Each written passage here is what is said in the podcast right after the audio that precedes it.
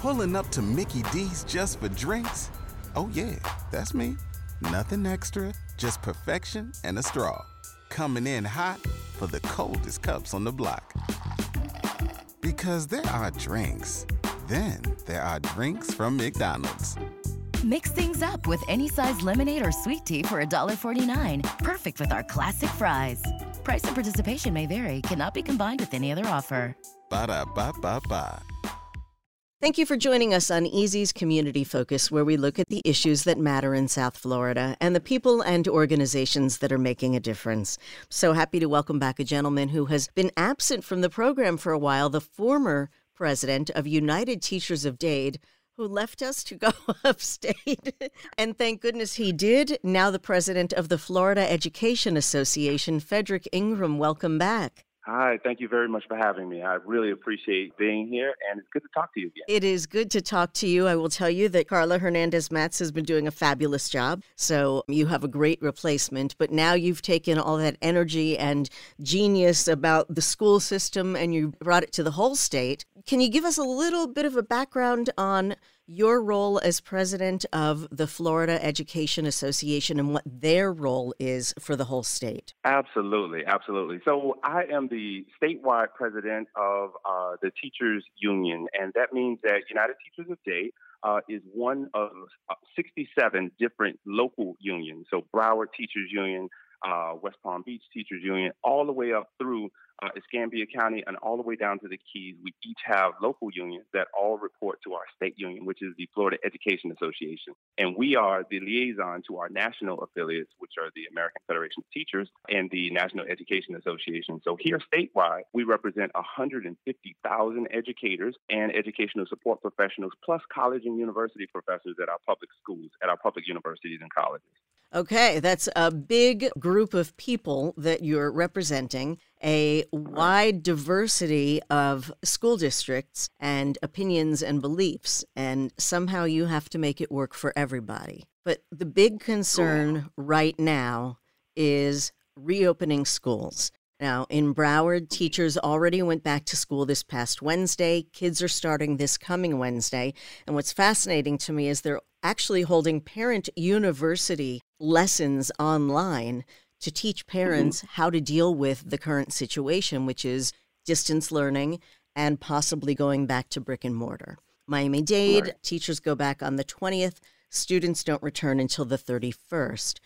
And while all this is happening, the Florida Education Association has a lawsuit against our state government because they were mandating that schools must open brick and mortar. What is the story with why the mandate and why the lawsuit? Yeah, well, listen, let me first say this about Broward County schools and Dade County schools. These are two school systems that have shown real courage and real leadership through perilous times.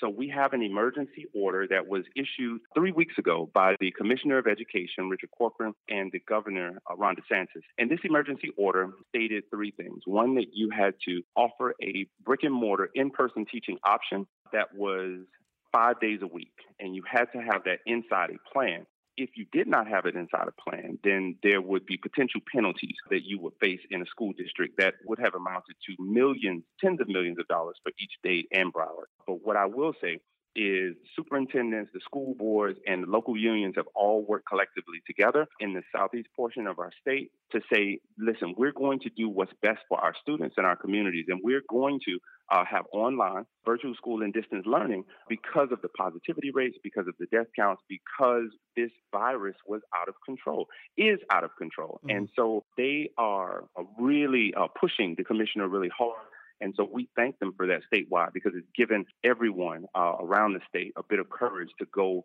to the virtual school and distance learning. Why would they mandate that you must offer brick and mortar five days a week when we are the epicenter right now of COVID 19? And, and not just we, but in particular Dade and Broward, but the whole state. Yeah, it, it, really is the whole state, right? We mm. have been the, the, vortex, the epicenter of this virus. And I don't speak for the commissioner, I don't speak for the governor. I would hope that they would lead with science and public health officials and data that would drive them to say, we're going to do what's best for Floridians, uh, specific to South Florida, because these rates are out of control, because of the potential community spread, because of the potential super spreader events at elementary schools or middle schools or high schools. But our political officials seem to be driven by political gain. Um, they have attached our schools directly to the economy, uh, which ties directly into the politics that we see across the country. You know, our president and our governor have given us a slogan get the schools open. Well, that's not a plan. That's a slogan. And that is not where we need to be. And we need to be conscious of the, the consequences, know that these are children, and know that these are teachers and cafeteria workers and bus drivers who give their lifeblood and soul to, you know, wanting our communities and families to be better. You know, we've seen examples already. There was the school in Georgia that one kid took a picture of this crowded hallway and posted mm-hmm. it. The picture went viral. Uh, of course, the child was suspended and then they rescinded the suspension, but a number of students ended up testing positive shortly after that. So we see how quickly it spreads. We're aware of that, and I'm trying to understand what is the economic impact of continuing distance learning versus brick and mortar schools. Why is the brick and mortar considered to be a better economic situation by those above us? Yeah, well, I'm glad you brought up Georgia as an example because we don't have to go that far. If we just roll the tape back to last month, when uh, in Volusia County in Daytona Beach, right here in the state of Florida, there was an outbreak in an after school daycare where there were 10 adults that were impacted, seven students in a group of 35 who were doing in person instruction, and this was in a public school. We can go right up to Tallahassee uh, at Fort Braden Elementary School just this week. Uh, we lost a custodian and we lost a teacher. We can go mm. down to Pasco County, who took professional development, a teacher, and there was a community spread, and four educators lost their lives. We have these big instances of evidence right here that in person teaching is very dangerous here in the state of Florida. Uh, to answer your question about the economy and what's impacted in that. Listen, we want our schools to be open because parents need to go to work. We understand that businesses have to open, that there are certain and specific hours for our adults and, and young people who are going to have to work and create this economy. But right now, we've got a public health crisis, a hundred year public health crisis. And this is not business as usual. This is not normal times. And our new normal says that we must lead with compassion and grace as it relates to keeping people healthy, keeping people alive, and watching the care of our children. That's where we need to be. And unfortunately, we haven't had that leadership. It's interesting you, and sad, horribly sad, when you talk about the educators losing their lives, the custodian. I hear people talk about the mental impact, the psychological impact on kids of being home and not being with their friends. But it seems to me that losing teachers, watching their teachers die, would be much more damaging to them than spending more time at home. Yeah, you're absolutely right. And so let me talk as a father. Uh, I have three children, one of which was going to the ninth grade this year, and um, she has been home for the past five and a half months. And I will tell you that it takes a toll. It takes an impact when you're not around uh, your friends, when you're not having that collegiality among your peers, and when you're home with your parents every single day. so, yeah. and as much as I love her and she loves me, there's an impact there. But I will tell you, just like you said, uh, I think the very children who are vulnerable at home become more vulnerable at school right now. These are the same children who are in Title I schools who come from very challenged backgrounds, who in many cases come from socioeconomic statuses that that do not allow them to isolate themselves if they get sick. Uh, that doesn't lend itself to a, a young person having insurance if they have to go to the hospital or if a parent has to go to uh, the hospital and be isolated. Remember, when somebody gets ill with COVID 19, be they child or be they adult, they are in the hospital by themselves. There are no visitors. There is no, you know, I'll see you tomorrow or uh, let me stay by your bedside. These are the kinds of things. This is the impact, just like you said, to watch a child, you know, go out of a classroom or a teacher be removed. You know, what happens when that classroom has a person that has been inflicted by this virus? Do we quarantine the classroom? Do we quarantine a hallway? Do we quarantine the school? And do we, you know, charge teachers, you know, days, all 14 days because they have to quarantine? those answers to questions that we have have not been answered by this emergency order. And it's shameful in this state that we are we're trying to mandate our schools be open hell or high water given the circumstances that we have.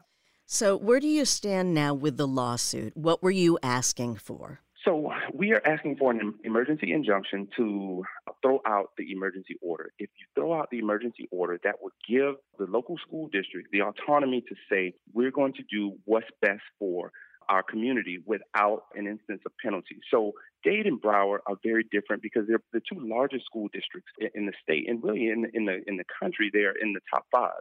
But we have smaller and medium sized school districts that, if their plans were not approved, they lose millions of dollars. That means that right away programs would be cut. Right away, people would lose their jobs from cafeteria workers to bus drivers to paraprofessionals. So they've been forced into a situation that they have to open brick and mortar. And we're seeing adverse effects uh, throughout the state. Now, what we would, would like with our lawsuit is to be heard. Um, as, as, a matter of fact, this week coming, we have a hearing uh, for the emergency injunction on Thursday, and we're hoping that the judge will side with us, uh, grant that emergency injunction, lift the emergency order, and allow these school districts to do what's necessary. And in the meantime, you've still, all of the school districts have had to prepare to go forward with starting school on schedule while the lawsuit is in proceedings. So, my understanding is they're doing things like putting up plexiglass barriers around the desks and redesigning the rooms to try and make them socially distant for the classes uh, with hand sanitizer everywhere. I mean, ha- that's another expense too, is reaccommodating everything in the classroom for them to be as safe as possible. Sure. The, the, the, very sad part about what's happening, especially with this emergency order issued by the governor and the commissioner of education, is it doesn't come with funding. It says you you must open brick and mortar, but we're not going to give you any more money than we think you need. And we are woefully underfunded for decades here in the state of Florida. Uh, you know, we have we have 46 in the nation in teacher pay. We are 43rd in the nation in per pupil funding for our public school systems. And what we know is our schools were made for social interaction and not uh, social distancing. And so, if we reconfigure and re engineer our classrooms, teachers are doing what they always do. We have teachers that are going buying shower curtains, uh, mm. teachers that are going out buying plexiglass, getting their husbands and uncles and brothers to come in and redo desks all across this state so that they can do the best that they can in social distancing, spending their own money possibly to save their own lives. We have teachers that are filling out wills all over this state simply because they know that they're putting themselves in peril. We have teachers that have made life decisions to retire at early ages. But what does a teacher do if they're 60 years old and they know that they have underlying issues? What if a healthy teacher goes into a classroom and they take this illness home to a sick child mm-hmm. or to an elderly parent? These are the things that are, are being hoisted and forced on our teachers, the people we trust with our kids.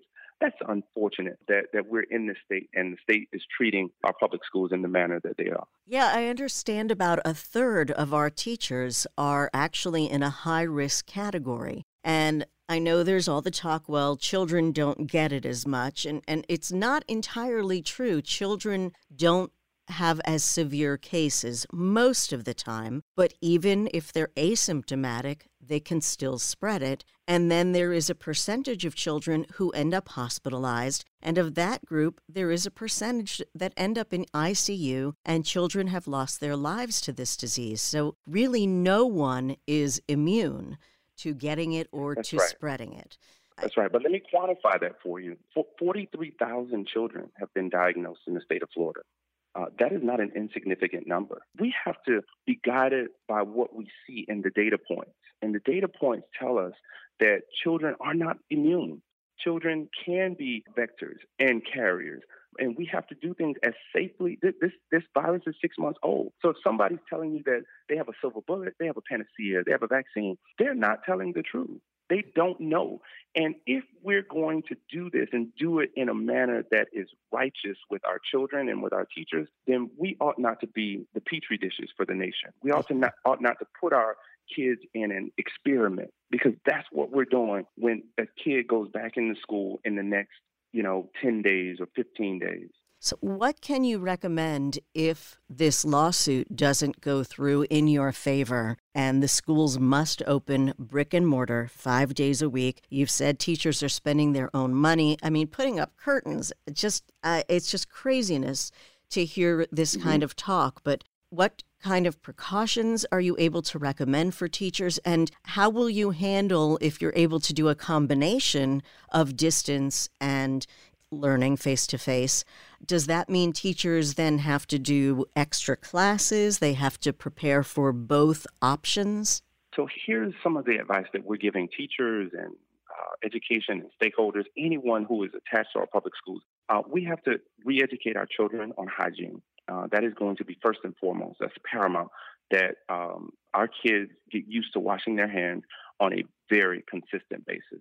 Uh, we know that that is one of the ways that we, we stop this community spread. Uh, handshakes, we need to shy away from that, from touching objects like doors and hallways and each other and book bags and those kinds of things to the extent that we can. And so I will tell parents just to concentrate on the hygiene portion, concentrate on on mask, although there is no mask mandate. Um, we believe at the Florida Education Association that the science tells us that masks cut down uh, the mortality rate, cut down the hospital rate, and cut down the community spread. And so we are advocating masks for children. We're advocating masks for our adults, um, and then social distancing. Um, you know, to the extent that we can, whatever you can do, you know, try to deal with the 6 15 48 rule. Stand six feet away from a person, not spend more than 15 minutes in a community kind of setting, and over a 48 hour period, make sure that you are distancing yourself from others. Which is just so ironic because everything about school is about community and being together right. and kids uh, uh, hanging in their groups in the hallway around a locker. I mean, it's um, it's so uh, it's like being in an alternate universe. like, it is. It is. Yeah, I think we talked about uh, George Orwell, 1984, right? Yeah. And, uh, you know how we're doing. But but what I will tell you this: I'm the eternal optimist. I'm a teacher. I believe in what I cannot see. Uh, I don't think this is going to last forever. Uh, I think this is temporary. I think we will be stronger because of it. I think our society is going to be better. We're going to build our way out of this, and we're going to be a better democracy because we have gone through this you know, and I just believe that our kids will write in the history books and say, I was there when we had, you know, in 2020, uh, one of the biggest public health crises that we've ever had in the world. Uh, we can get through this if we work together, if we do it together. We will have our kids back in band and football and social gatherings, you know, sooner than we know it. But right now, this is about a community sacrifice.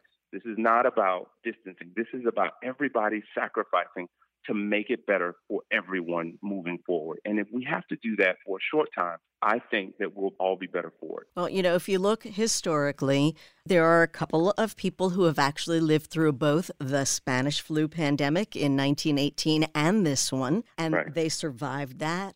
We've survived Civil War, we've survived world wars, we survived the Depression, right. and our country and the world have always come back because people are resilient and people are stubborn and tenacious right. and don't give up. So, like you say, down the road, yes, I, I'm sure we'll be able to look back at this. And, you know, those of us who've lived through it more recently will say, wow, I am so. They talk about a, a new thing now called COVID fatigue, where people are just right. burnt out from dealing with it. And, and I totally get it. And now for parents right. having to face a whole school year with the uncertainty of what's going to happen, how will their children learn. Do most of the uh, districts give the kids or parents the opportunity, the choice of whether they want to do brick and mortar or distance learning? Most school districts around the state are giving a choice.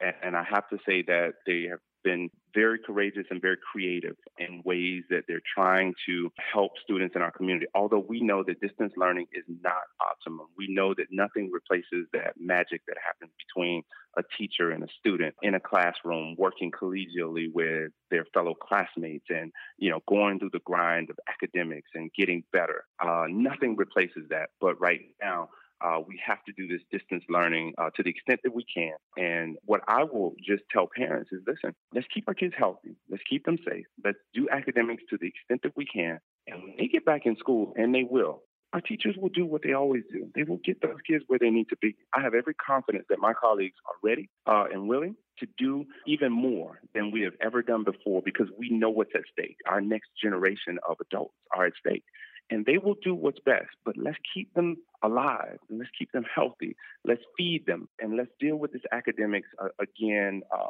100% uh, as much as you possibly can. But but we will do it and we'll get this done as a public school community. Right, and maybe we can put out a plea to businesses that have also been suffering tremendously and you know now if they're just reopening and they're dealing with employees who are saying I might have to be home with my child or I might have to be exposed if my child is in school. Please bear with me. So, you know, a plea to business owners to, you know, give your employees a little bit of latitude while still obviously wanting to stay open and keeping the economy going to whatever extent it is. You know, certainly not where it was, but it will come back. Um, and people have already found new ways of uh, running their businesses that don't include face to face contact and enable people to either shop online or pick up at a curb, or they've moved things to digital and online services, much like the schools had to do with online teaching.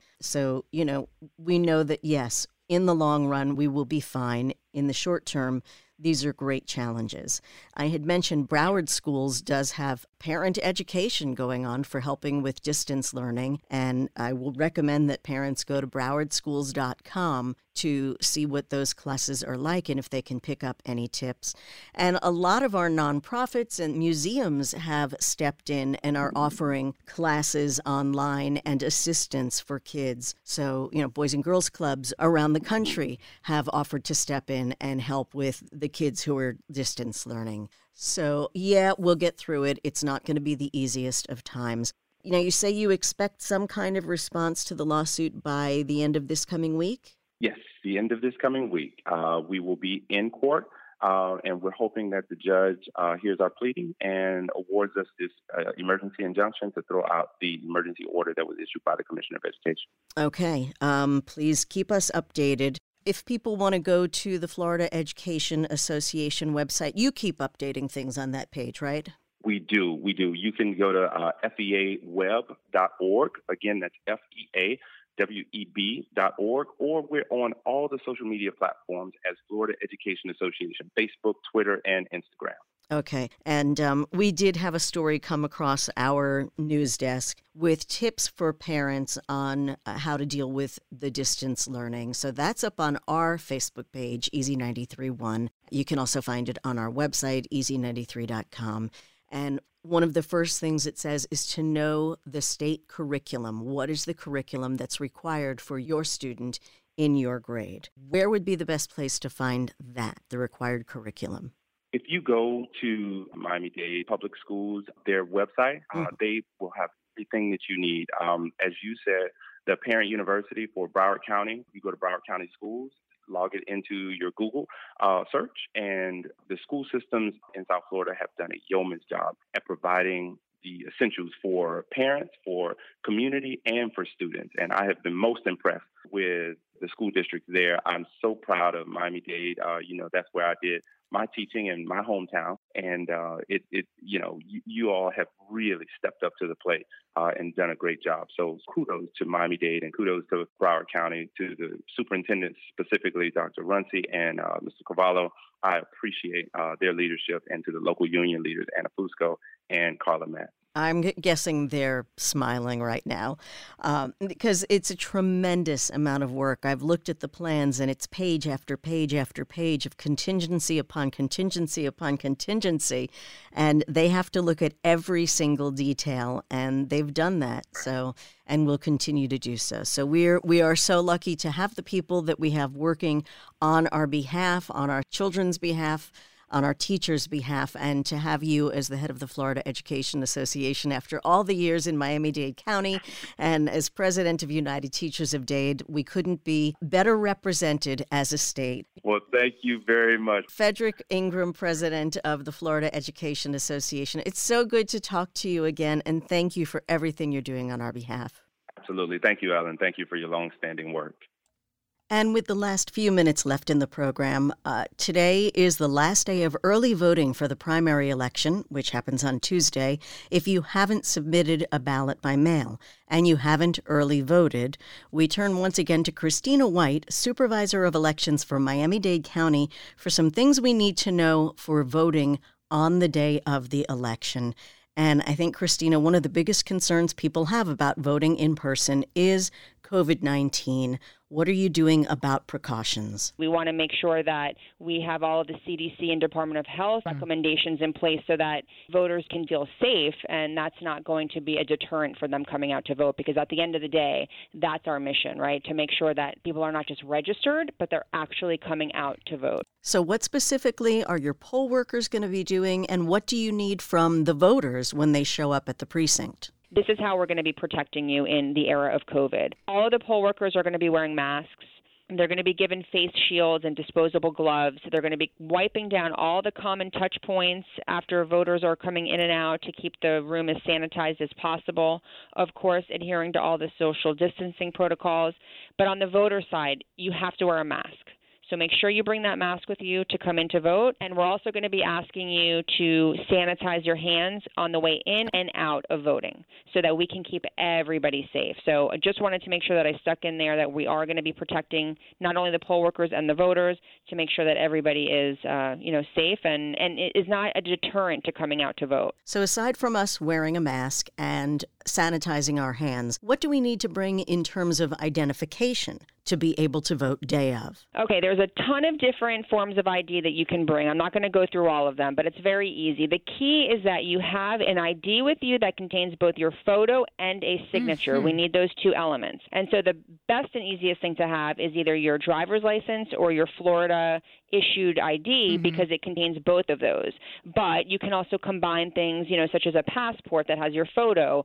Well, that has a signature on it as well. Mm-hmm. But, you know, let's say a neighborhood card that has your photo and maybe a credit card that has your signature. You know, the key is photo and signature, and you'll be able to vote. So, for early voting, you had more days available than was required, more than two dozen early voting locations, and morning and evening hours to make it accessible for as many people as possible. But coming up this Tuesday, the actual election day, I understand that there were some cutbacks in voting locations. I did have to reduce mm-hmm. by 27 locations, but that's really very modest when you talk about 600 okay. precincts throughout Miami Dade. And by the way, that's within the realm of normalcy in a normal election mm-hmm. because, mm-hmm. you know, there's construction and, you know, senior activities and stuff like that that happen. And so we're actually in great shape. So I would go onto our website and put in a very few basic pieces of information about yourself, and it'll tell you where it is that you're voting if you're an election day voter. Which will be anyone who doesn't vote today.